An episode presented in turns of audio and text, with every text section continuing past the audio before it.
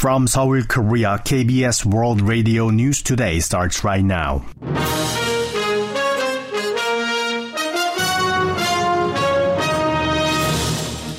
On today's broadcast, the leaders of South Korea and the UAE meet to discuss ways to further their relations, with Abu Dhabi pledging to invest $30 billion in South Korea.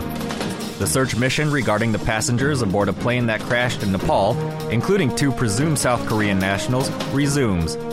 Main opposition Democratic Party leader Lee Jae-myung is summoned again by the prosecution, this time for his alleged role in the Daejang-dong land development scandal. This is KBS World Radio News. I'm Tom McCarthy.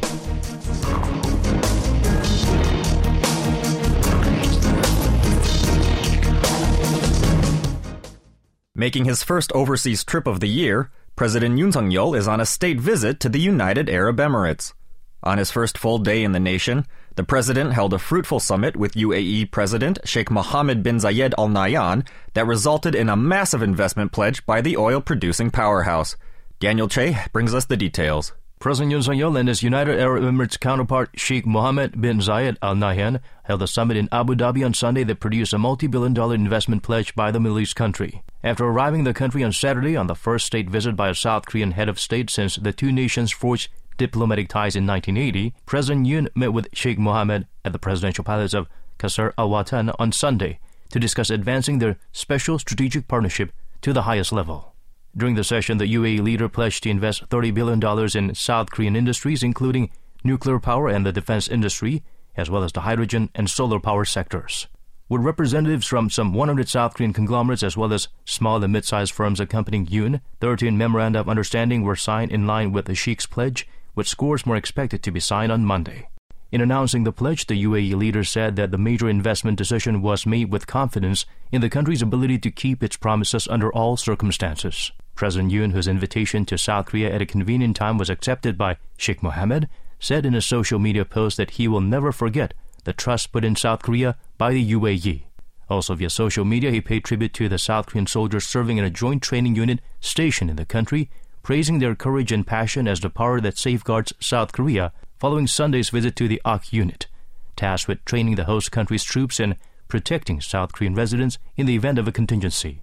While meeting the unit named after the Arabic word for brother, the president called the UAE a brother country and stressed that its national security and South Korea's are one and the same.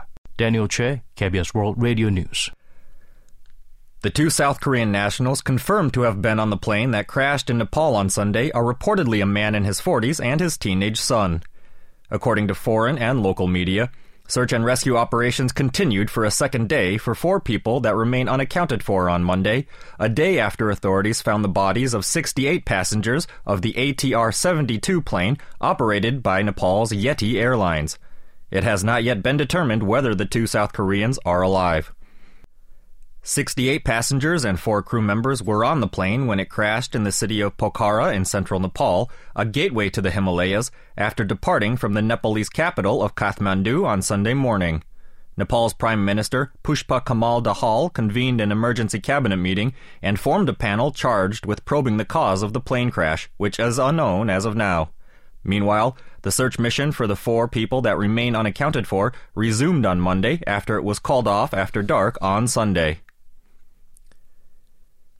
Prosecutors have summoned main opposition Democratic Party leader Lee Jae-myung for his alleged role in the Daejang-dong land development scandal. According to the legal community on Monday, the Seoul Central District Prosecutor's Office delivered the summons to appear on January 27th on charges of dereliction of duty and violating anti-corruption law. Prosecutors suspect that E, while serving as the mayor of the Gyeonggi provincial city of Seongnam, helped private investors reap 440 billion won in profits from development projects, incurring losses for the city government. They suspect that E facilitated the receipt of 42.8 billion won by his aides, including then Chief Policy Advisor Jung Jin-sang, and intervened in drawing his election campaign funds in return for business favors. Last week, Prosecutors questioned E over allegations that he solicited hefty donations under the guise of sponsorships through the local football club Seongnam FC in return for administrative favors when his position as mayor of the city also made him chairman of the city owned club during the 2010s. With the nation's advisory committee on infectious diseases set to discuss lifting the indoor mask mandate on Tuesday, panel chief Chung Gi-suk said he does not expect such a decision to accelerate the transmission of COVID-19. In a press briefing on Monday, Jung said the time to lift the mandate has neared, projecting the latest wave of the pandemic to end after an additional 2 to 3 million infections are reported in the country. Despite favorable domestic conditions, the chief advisor said it would be safest to further monitor external factors before making a decision.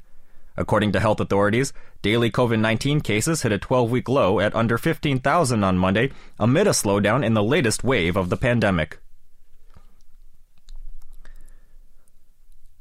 Police now believe 16 people were behind a fraud scheme involving 1,139 multiplex housing and studio apartment units. According to an official from the Seoul Metropolitan Police Agency on Monday, 11 additional people, including realtors, have been booked on fraud charges in the lump sum jeonse rental scandal. The latest suspects joined five others identified by the police earlier for their involvement in the case surrounding a landlord dubbed a Villa King, who was found dead late last year, leaving hundreds of renters in deposit retrieval limbo. Since last July, the police have investigated 119 such rental fraud cases and have so far referred 109 related suspects to the prosecution. Scores of vehicles crashed in a massive pileup on an expressway in Pocheon, Gyeonggi Province on Sunday night, leaving at least one person dead and 17 others injured, three critically. According to the police and fire authorities, the crash occurred at 9:10 p.m. near the Chukseongyeong Tunnel on the expressway connecting the two northern Gyeonggi provincial cities of Guri and Pocheon. With around 40 vehicles estimated to have been involved in the pileup so far, the number may further rise as the police plan an additional investigation, including the cause of the accident. One woman, presumed to be in her 40s, was pronounced dead after she was taken to the hospital in cardiac arrest. Three men also sustained serious injuries and were moved to the hospital unconscious. Apple TV's Korean language drama Pachinko has won the Best Foreign Language Series title at the U.S. Critics' Choice Awards. The Critics' Choice Association announced this year's winners during the awards ceremony in Los Angeles on Sunday, including the drama rendition of Lee Min-jin's 2017 eponymous novel that traced the lives of a Korean immigrant family in Japan. Pachinko won the honor over eight other contenders, including South Korean drama Extraordinary Attorney Woo. It is the third year in a row a Korean language work has received an accolade from the Critics' Choice Awards, following Minari in 2021 and Squid Game in 2022. Meanwhile, South Korean romantic thriller Decision to Leave, directed by Park Chan-wook, failed to win the Best Foreign Language Film category at the awards, with the honor going to India's RRR. South Korean golfer Kim Si-woo has clinched his fourth PGA title in Hawaii. Kim shot 6 under 64 in the final round of the 2023 Sony Open on Sunday. The 28-year-old golfer finished 18 under 262 to win the championship, beating Hayden Buckley of the US by one stroke to collect some 1.4 million US dollars in prize money. The last time Kim grabbed a PGA win was in January 2021 when he won the American Express. The benchmark Korea Composite Stock Price Index gained 13.77 points, or 0.58% on Monday, to close the day at 2,399.86. The tech heavy Kosdaq also rose by 5.07 points, or 0.71%, to end the day at 716.89.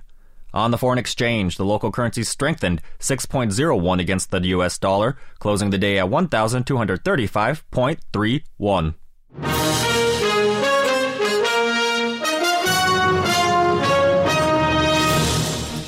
And that's the news from KBS World Radio's News Center in Seoul. I'm Tom McCarthy.